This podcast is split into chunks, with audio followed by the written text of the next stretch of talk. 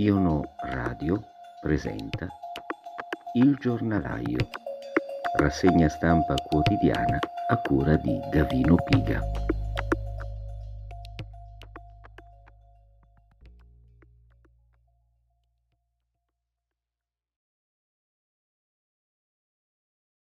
Salve a tutti, con qualche minuto di anticipo cominciamo questa nostra edizione del giornalaio del primo febbraio 2022. Io sono Gavino Piga, questa trasmissione va in onda tutti i giorni al pomeriggio sul canale Telegram eh, Ionoblog, eh, ma è poi riascoltabile in podcast sia sul nostro canale Telegram che sui nostri canali Anchor e Spotify e sul sito web www.giuberosse.it. Per chi ancora non fosse iscritto al canale Telegram di Giuberosse, ecco, lo esorto vivamente a farlo. Allora, i giornali di oggi, ecco, vorrei partire con due notizie che non trovano spazio, diciamo, fra i quotidiani o ne trovano molto poco eh, o comunque sia sono um, certamente sottostimate nel panorama editoriale di questi giorni. Le trovo invece molto importanti. La prima, allora, la ricostruzione più completa del giallo che riguarda l'insegnante che si è dato fuoco davanti alla caserma dei carabinieri a Cosenza, la trovo su un quotidiano online eh, che è Il Paragone. Allora, il Paragone dedica un articolo molto lungo e dettagliato alla vicenda. Allora, un giovane insegnante di 33 anni, calabrese di origini e che lavora in Lombardia, si è dato fuoco davanti alla caserma dei carabinieri di Rende, in provincia di Cosenza. Il fatto ha subito destato molto clamore, anche perché nel web ha circolato già nelle primissime ore il video shock della tragedia. Un gesto estremo, di cui però anche dopo diverse ore rimangono apparentemente oscuri il movente e il perché del luogo scelto per compierlo. E proprio per questo intorno alla tragica vicenda è nato un giallo. Dopo che il sindacato della Will Scuola Monza Brianza aveva scritto sulla sua pagina Facebook ufficiale che alla base del gesto ci sarebbe stata la sospensione del docente dal servizio perché privo di Super Green Pass, su questo fatto è clamorosamente calato il silenzio e il post del sindacato stesso è scomparso dai social. I giornali che hanno riportato la notizia non hanno fornito le sue generalità, solo qualche testata locale si è spinta oltre scrivendo le iniziali di nome e cognome. Il dramma si è consumato in via Londra, una delle arterie centrali della cittadina alle porte di Cosenza, attorno alle 10 di mattina. L'uomo, di Crotone ma residente a Saporito di Rende, è docente in un istituto scolastico in Lombardia, ma da poco era rientrato in Calabria. Alcuni sostengono proprio a causa della sospensione dal servizio a causa delle leggi sull'obbligo vaccinale. Il docente ha tentato di togliersi la vita dandosi fuoco dopo essersi cosparso di benzina nella mattinata del 31 gennaio. Soccorso e trasportato all'Annunziata in terapia intensiva, ha riportato ustioni su oltre il 70% del corpo e le sue condizioni sono state giudicate gravi dai sanitari che si sono riservati la prognosi. Come riporta qui Cosenza, nel pomeriggio è stato poi disposto il trasferimento in ambulanza nel centro grandi ustionati dell'ospedale Cardarelli di Napoli. Erano da poco passate le nove e mezza quando l'uomo è arrivato davanti alla palazzina dell'Arma a bordo della sua Fiat 600 che ha parcheggiato in uno degli spazi antistanti la caserma. Sceso dall'utilitaria ha portato con sé una tanica colma di benzina. Si è avvicinato al cancello farfugliando qualcosa dopo aver suonato al citofono e tra lo stupore e lo sgomento dei passanti si è cosparso di liquido infiammabile per poi darsi fuoco, utilizzando un accendino tirato fuori da una tasca dei pantaloni. Eh, l'ipotesi tenuta in maggiore considerazione è quella di un gesto estremo maturato per motivi personali.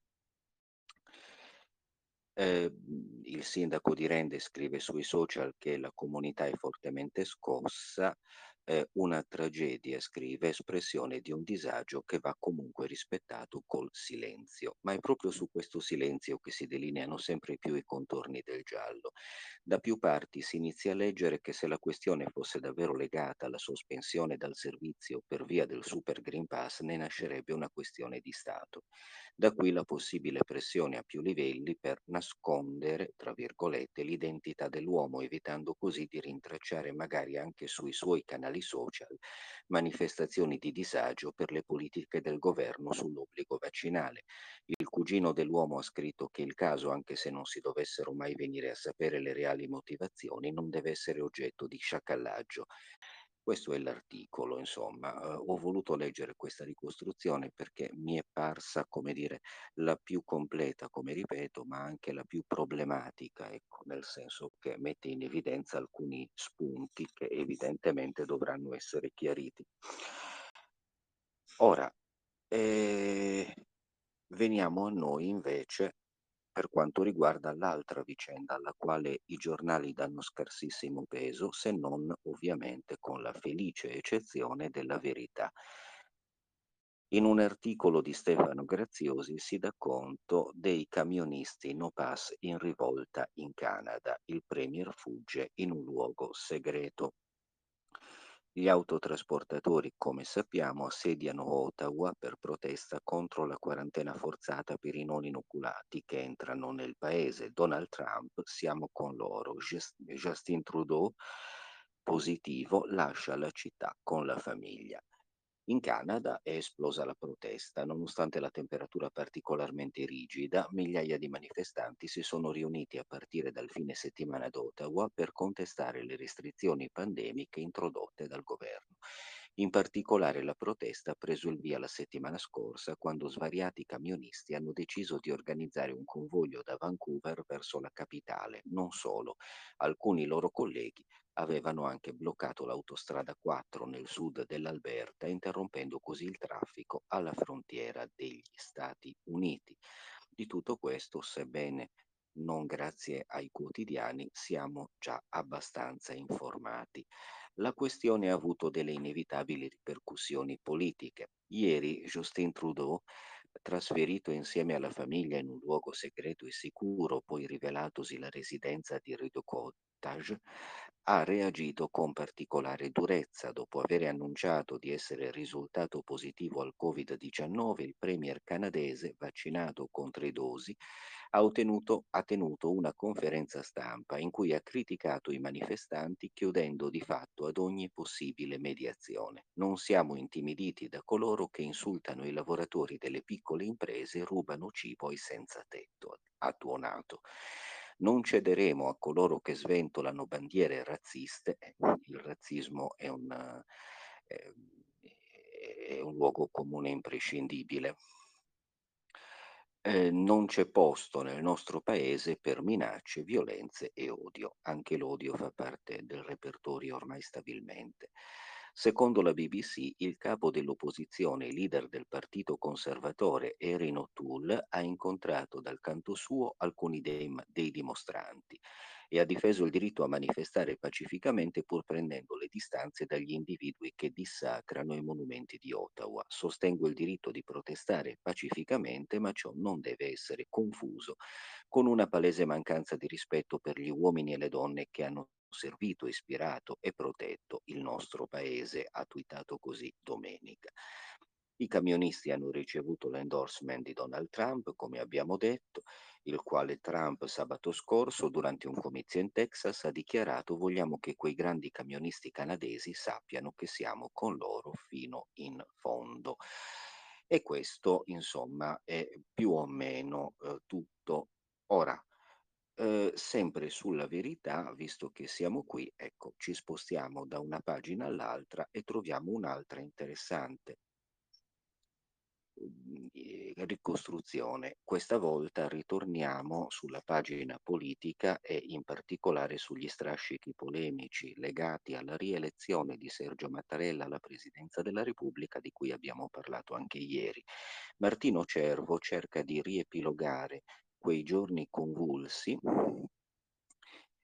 dai quali, eh, come dire, è nata la rielezione dell'attuale presidente in un articolo intitolato I 60 voti segreti sfuggiti alla destra, la storia di come si è arrivati al bis mi è parso fra gli articoli più convincenti, per cui ve ne leggo qualche estratto.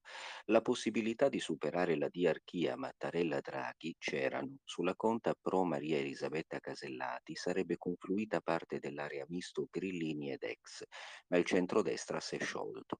Sulla capa del DIS Letta ha stoppato dal partito. Mario Draghi è stato il kingmaker di Sergio Mattarella, come Daniel Medvedev lo è stato di Rafa Nadal agli Open dell'Australia. È vero che uno ha vinto grazie all'altro, ma perché l'altro ha perso. Il racconto di comodo di una classe politica sprovveduta, specie a destra, che finisce per, corre- per correre in ginocchio dal sommo garante per scongiurare lo sfascio è non solo parziale, ma funzionale a coprire il vero scontro che si è consumato, quello appunto tra prima e quarta carica dello Stato, poi rimaste esattamente dove erano, malgrado le aspettative di quest'ultima. L'alternativa a questo scontro, tanto clamoroso quanto occultato, è stata rappresentata da un tentativo meno goffo di quanto si possa pensare. Eccone un racconto sottoposto al vaglio di diverse fonti incrociate, una volta scelte scelta la polvere del 29 gennaio 2022. L'ambizione di una candidatura non di sistema, cioè fuori dalla Trimurti Amato Draghi Mattarella, non aveva solo il supporto parlamentare, teorico come si è visto, di 440-50 voti del centrodestra nei suoi vari rivoli, ma anche di una pattuglia non indifferente, composta da grandi elettori di alternativa, ex Movimento 5 Stelle per capirsi, grillini poco propensi a reggere l'asse istituzionale con il PD e deputati e senatori del gruppo misto. Il segnale di questa disponibilità a puntellare alternative è stato coperto per almeno cinque scrutini da due nomi finiti nelle urne. Paolo Maddalena e Nino Di Matteo. Il giurista e la toga, affini all'area 5 Stelle, sono stati i cognomi sotto cui questa trattativa è rimasta più o meno coperta e qui prende corpo la forza, sempre ipotetica, dell'asse col centrodestra contro l'alternativa Draghi-Mattarella. Nel terzo scrutinio di mercoledì 26, infatti, Maddalena raccoglie 61 preferenze, martedì erano state 39. L'ex membro della Corte Costituzionale si piazza terzo dietro l'inquilino del Colle e Guido Crosetto, nome di bandiera che smuove le acque attorno a Fratelli d'Italia, e davanti a Pier Ferdinando Casini. Non è difficile capire che un centrodestra compatto con 61 voti in più sarebbe potuto arrivare col nome giusto a pochi centimetri dal quorum di 505. Lo conferma alla verità Rafael Raduzzi, senatore di Alternativa. I nomi di Maddalena e di Matteo sono stati concordati con altri colleghi indipendenti del gruppo misto ex 5 Stelle. Nelle varie tornate siamo riusciti a far convergere sempre più persone intercettando delle preferenze anche nei 5 Stelle. Ci sarebbero andati bene anche profili d'aria sia di destra che di sinistra purché segnassero un minimo di rottura e non fossero nomi indigeribili. Quindi Venerdì 28 gennaio alle ore 11 il tentativo va in scena. I voti di Maddalena si spostano su Di Matteo, calano perché al primo vo- vero scontro PD 5 Stelle piazzano il servizio d'ordine per far rispettare ai loro l'indicazione di non ritirare la scheda. Restano 38 voti, praticamente gli stessi raccolti da Maddalena tre giorni prima. Alternativa è visto, ma il segnale regge, il totale pesa quanto Italia Viva per dire. Chi crolla con fragore è il centrodestra la conta sulla Casellati, preludio ad altri nomi possibili, tra cui Giulio Tremonti, ma anche la famosa terna bruciata pochi giorni prima, viene frustrato dalle 70 defezioni divise tra Forza Italia e la pattuglia di Toti e Brugnaro. Il pallottoliere per la seconda carica dello Stato si ferma a quota 382. Anche aggiungendo gli ipotetici 61 esterni, la distanza dal minimo per l'elezione è tale che salta lo schema politico ad essa sotteso, quello di una specie di maggioranza Ursula al contrario, centrodestra più grillini ribelli antigovernisti ed ex grillini anti-Draghi. Ed è così che secondo questa ricostruzione arriviamo poi gradualmente al trionfo, diciamo così, di Mattarella, quantomeno al Mattarella bis. Segnalo sulla verità per aprire e chiudere la pagina pandemica un bell'articolo che si occupa dello studio del John, John Hopkins Hopkins University relativo all'efficacia o meglio alla inefficacia del lockdown, mortalità ridotta solo dello 0,2% l'articolo è di Alessandro Rico. Eh, evito di eh, soffermarmi su questo argomento perché voglio però rimanere sulla questione invece del eh, Presidente della Repubblica, dei nuovi assetti, diciamo così, eh, conseguenti al Mattarella bis anche all'interno del governo. Ci sono infatti almeno altri due articoli che voglio segnalarvi. Uno assolutamente eh, inquietante, lo traggo da avvenire a pagina 8, l'articolo è di Marco Iasevoli il dibattito sul terzo polo, perché come voi sapete e avrete letto, insomma, in questo periodo abbastanza convulso in cui evidentemente all'interno dei partiti sia nel centrodestra che nel centro-sinistra regna il caos più di quanto non succedesse già prima e quindi si rimescolano le, par- le carte e si cerca di guardare al futuro con nuove formule. Il più delle volte devo dire assolutamente imbarazzanti per la pochezza della sostanza politica che comportano, ecco, in tutto questo si riaccende, mentre a destra si parla di una rifondazione del centrodestra guidata dalla Meloni non si sa con chi, o addirittura di una federazione sul modello del Partito Repubblicano, quella proposta da Salvini, che tiene la proposta e a quanto pare la illustrerà alla assemblea federale prevista per oggi, se non ricordo male, mentre a sinistra invece il Movimento 5 Stelle è completamente dilaniato, il PD potrebbe approfittarne, ma sta già pensando ad una formula proporzionale per le prossime elezioni politiche, si sviluppa anche un altro e un, un altro tema e un altro possibile scenario, che è il cosiddetto terzo polo, il nuovo centro. Il nuovo centro altro non sarebbe, secondo le dichiarazioni che leggiamo oggi da diversi esponenti, soprattutto del centro-sinistra, di Italia Viva, eccetera, non sarebbe altro che un partito per l'agenda Draghi. Ora, eh, siamo poco oltre i pourparlers, per carità, il nuovo centro o terzo polo, o come azzarda qualcuno la Federazione Italia Responsabile. Ecco, per questo progetto nessuno muove ancora passi concreti e soprattutto si viaggia a velocità differenti. C'è chi da subito inizierebbe un coordinamento dei gruppi parlamentari, chi invece predica calma, aspetta di vedere come si mette il cantiere della legge elettorale, soprattutto attende le prossime amministrative di giugno per pesare i vari pretendenti al trono. Al centro della scena ci sono Giovanni Toti e Matteo Renzi. Il primo sembra avere più fretta per entrare nella ferita creatasi sul Quirinale tra Lega e Forza Italia per dare uno sbocco immediato ai ministri draghiani. Il secondo invece vuole andare a vedere dove va a parare la contesa dentro il Movimento 5 Stelle che potrebbe avere ripercussioni sulla conformazione del futuro centro-sinistra. L'ex Premier tiene l'occhio vigile anche sulla vicenda interna alla Lega, perché una eventuale svolta moderata del Carroccio in direzione PPE potrebbe consentirgli di tenere in considerazione con la stessa attenzione entrambi i poli alla sua destra e alla sua sinistra sempre all'insegna della massima coerenza politica. Comunque, se è vero che siamo poco oltre i pourparlers, non significa che la prospettiva non esista, anzi, uno elementi, una degli elementi dell'operazione, Ettore Rosato, pur restando alla larga eh, dalle formule, la riassume così, costruire nei fatti la spina dorsale politica dell'agenda Draghi. È chiaro, conclude l'articolo, che se resterà il Rosatellum con più di un terzo dei seggi assegnato con collegi uninominali, o l'aggregazione sarà in grado di andare verso il 20%, oppure rischia di partecipare alla contesa solo per la parte proporzionale. Perciò c'è tanta prudenza e sarà difficile, ammettono tutti, porre il problema del proporzionale ora che il governo Draghi è appena ripartito, significherebbe piazzare una mina nella maggioranza. Ovviamente l'ipotesi neocentrista interessa anche chi, dai chi si sta muovendo fuori dai palazzi, come insieme. Nelle prossime ore il neonato partito di ispirazione cristiana dovrebbe decidere proprio se e come avviare interlocuzioni formali con chi sta pensando a una federazione autonoma o con movimenti civici territoriali che si muovono fuori dallo schema bipolare. E questa è una cosa. c'è poi un esempio di retorica libertaria e liberale eh, che trovo su Libero. A pagina 6 eh, un breve articolo, una breve considerazione di Giuseppe Valditara.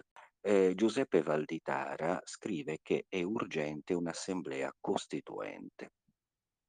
L'elezione del nuovo Presidente della Repubblica ha portato con sé la frantumazione del centrodestra. La situazione oggettivamente seria richiama il 96 quando un centrodestra diviso ha aperto la strada al nefasto quinquennio inaugurato dal governo Prodi e miseramente concluso dal gracile governo Amato. Eppure anche oggi, come allora, esiste nel Paese una maggioranza morale conservatrice che vorrebbe la modernizzazione del Paese all'insegna del grande valore della libertà un valore proclamato da tutti ma che curiosamente non compare nemmeno tra i principi fondamentali della nostra Costituzione. Ci sono il lavoro, la solidarietà, l'eguaglianza, ma non compare la libertà e l'abbiamo scampata bella perché nella proposta originaria di Lapira e Togliatti, quasi una versione riveduta e corretta dell'articolo 125 della Costituzione sovietica del 36, la libertà era destinata ad essere garantita purché fosse funzionale al perfezionamento integrale della persona umana in armonia con la solidarietà sociale in modo da permettere l'incremento del regime democratico. Per fortuna la decisa opposizione delle forze liberali impedì di creare le premesse per la costruzione di uno Stato etico, non molto diverso nella sostanza, anche se molto diverso nella forma, dal regime fascista. Ciò spiega però come mai la Repubblica con formula ambigua sia fondata sul lavoro e non sulla libertà. Le difficoltà emerse nell'elezione parlamentare del Presidente della Repubblica le rendono inoltre ormai improrogabile una riforma costituzionale che consenta al popolo di eleggere direttamente il capo dello Stato. Ecco, non proseguo, l'articolo è comunque quasi finito perché come dicevo è molto breve. L'otto di fare non fosse altro per me e per noi pochi, diciamo, qui riuniti, eh, questa osservazione che lo stato etico di cui parla e che eh, avremmo, eh, come dire, mh, evitato grazie alla revisione liberale della proposta di Lapira e Togliatti, è quello che si è concretizzato di fatto sotto i nostri occhi in questi due anni anche ad opera della propaganda profusa a piene mani dal giornale sul quale lui ha scritto questa nota. Giuseppe Valditara si è reso conto che la Costituzione, sebbene proclami la Repubblica fondata sul lavoro e non sulla libertà, e posto che il lavoro è la precondizione per la liberazione dell'individuo dalla, eh, da, da una serie di vincoli e di subalternità, si è reso conto che nella nostra Costituzione vengono comunque sancite delle libertà e dei diritti fondamentali che sono stati assolutamente disattesi e financo calpestati da misure prive di senso. E potrei fare molti esempi in questi due anni senza che i giornali come quello su cui lui scrive abbiano battuto ciglio. E comunque sia eh, sul fatto quotidiano invece troviamo una pagina, la pagina del cosiddetto radar, che è dedicata eh, al, alla tragedia di Lorenzo Parelli e in generale alla scuola lavoro. Allora ci sono due interviste. La prima è ad uno studente, Simone Chaez, spero di aver pronunciato bene il cognome, che ha 18 anni e con le idee piuttosto chiare. A differenza di tanti suoi coetanei romani e compagni di protesta, non frequenta un prestigioso liceo capitolino, ma l'Istituto Tecnico Cine TV Roberto Rossellini. Membro dell'opposizione studentesca d'alternativa, ha partecipato alle manifestazioni di Roma e Milano, in entrambi è rimasto coinvolto negli scontri, restando lievemente ferito. Niente di grave, c'è chi sta peggio, assicura. Tutto è nato a Roma con le occupazioni di autunno, 60 istituti superiori in tutto. Erano almeno dieci anni che non si vedeva una cosa del genere, dice Simone. Così è nata la Lupa, il primo movimento studentesco federato figlio del Covid. Gli si chiede qual è la differenza fra il vostro e i movimenti precedenti. La pandemia ha amplificato i problemi della scuola e la nostra generazione pagherà a lungo questa situazione. Quali sono le vostre istanze? Vogliamo l'abolizione immediata dell'alternanza scuola-lavoro. Il mestiere non si impara con uno stage fatto in questo modo, anche se frequenti l'istituto tecnico. È solo sfruttamento e manodopera gratuita a vantaggio di grandi gruppi come i ragazzini chiamati a fare i panini da McDonald's. Che formazione è quella? In altri casi vai ti tengono a guardare e non ti fanno fare nulla, solo una perdita di tempo. Lorenzo Parelli stava lavorando quando è morto a Udine. C'è scappato il morto, ma non poteva non, ma non, poteva non accadere. Prima c'era stata una tragica scia di arti e dita amputate. E il frutto di questo modello conosce il mondo del lavoro per quello che è, malato, Mettiamo il caso che domani il ministro dell'istruzione vi riceva, cosa gli chiedete? E qui nella risposta che segue emerge ovviamente tutta l'ingenuità ma anche il sano entusiasmo di questo studente. Intanto vogliamo decidere su cosa bisogna investire i soldi del PNRR. La digitalizzazione finalizzata alla DAD è una sconfitta, l'alternanza scuola-lavoro anche, bisogna puntare ad esempio sull'edilizia e poi basta con il modello delle scuole private, bisogna rifondare la didattica. Io sto imparando più dalla mia curiosità che da quello che mi insegnano i professori e non va bene qui però probabilmente c'è un po' una confusione concettuale. una cosa è rifondare l'istruzione pubblica, altra cosa è rifondare la didattica, che è un aspetto specifico su cui credo che questo studente non abbia delle competenze per poter intervenire. Comunque sia, va benissimo che esprima il proprio parere e le rivendicazioni relative agli investimenti previsti dal PNRR peraltro sono pienamente condivisibili. Questo, eh, questa è l'intervista realizzata da Vincenzo Bisbiglia, ripeto, per il Fatto Quotidiano. Sempre nella stessa pagina, Marco Grasso invece eh, intervista Sara, 17 anni, studentessa del liceo Regina Margherita di Torino. Era tra i ragazzi che venerdì hanno partecipato alle manifestazioni di piazza Arbarello, sfociata in, in, scontri con gli agenti. Fa parte del collettivo studentesco KSA vicino al mondo dell'autonomia, tra gli organizzatori dell'iniziativa. In realtà l'appello è nato da un confronto tra tante associazioni studentesche e in piazza sono scesi tanti ragazzi in modo spontaneo dopo la morte di Lorenzo. Cosa è successo? Le chiede l'intervistatore. Avevamo comunicato alla polizia la volontà di fare un corteo e un percorso preciso. Dicono che vi avevano negato il permesso di muovervi. Non si potrebbero fare cortei per via del Covid, ma è una scusa. In molte altre occasioni è stato consentito e non mi riferisco solo alle proteste contro il Green Pass. Solo in questo caso è successo che dopo dieci minuti siano cominciate le manganellate.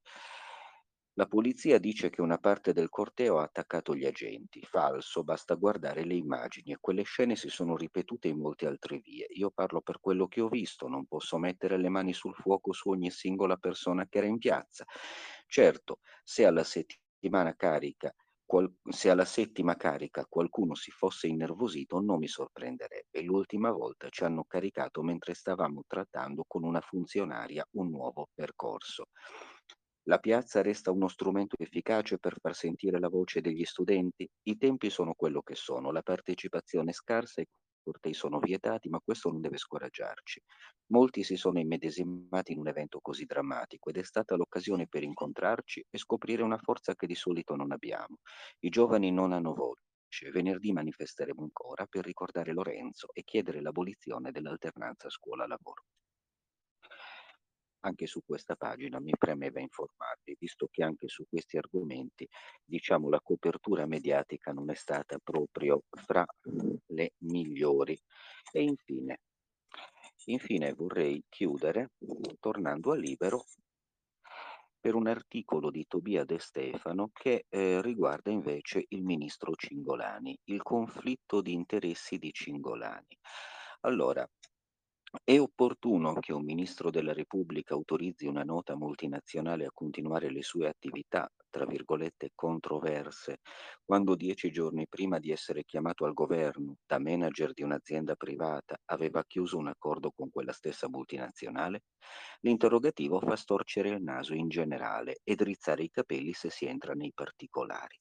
Allora, Dobbiamo tenere presenti, ci dice l'articolista, eh, il giornalista Tobia De Stefano, quantomeno un paio di date.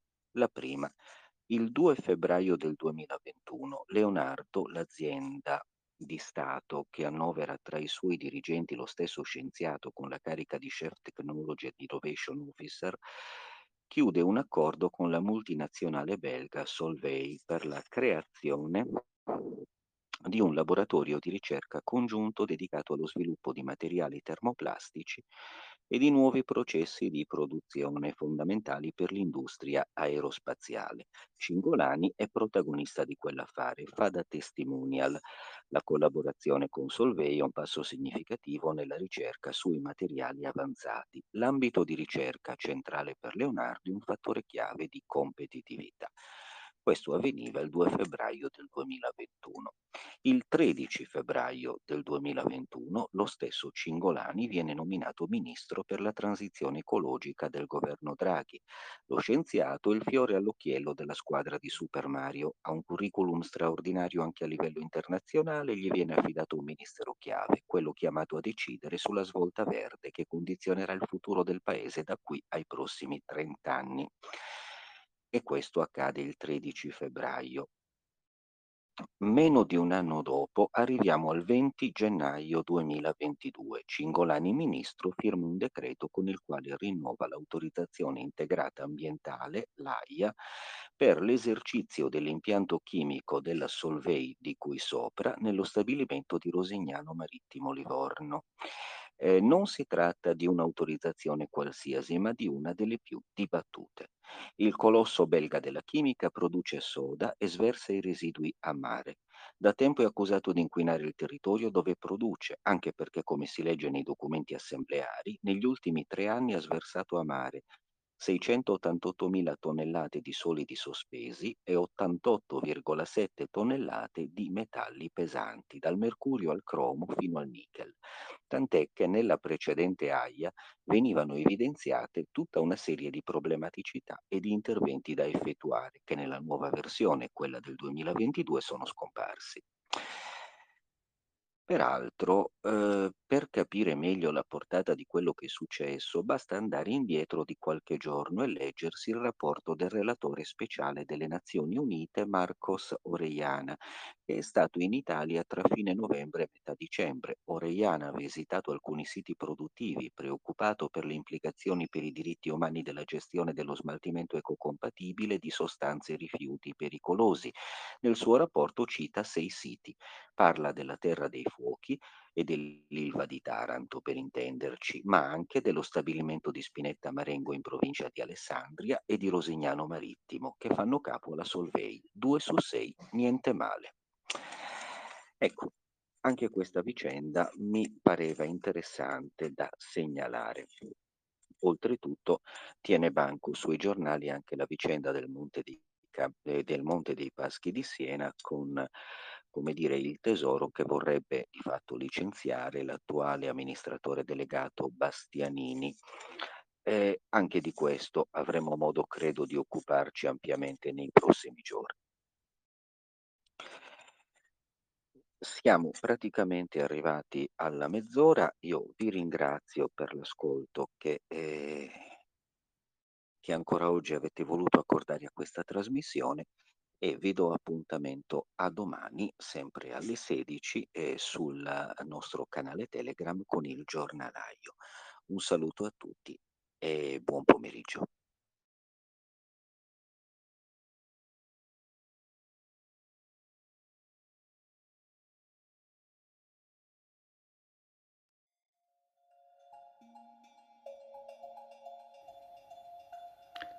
Iono Radio ha presentato Il giornalaio, rassegna stampa quotidiana a cura di Davino Piga.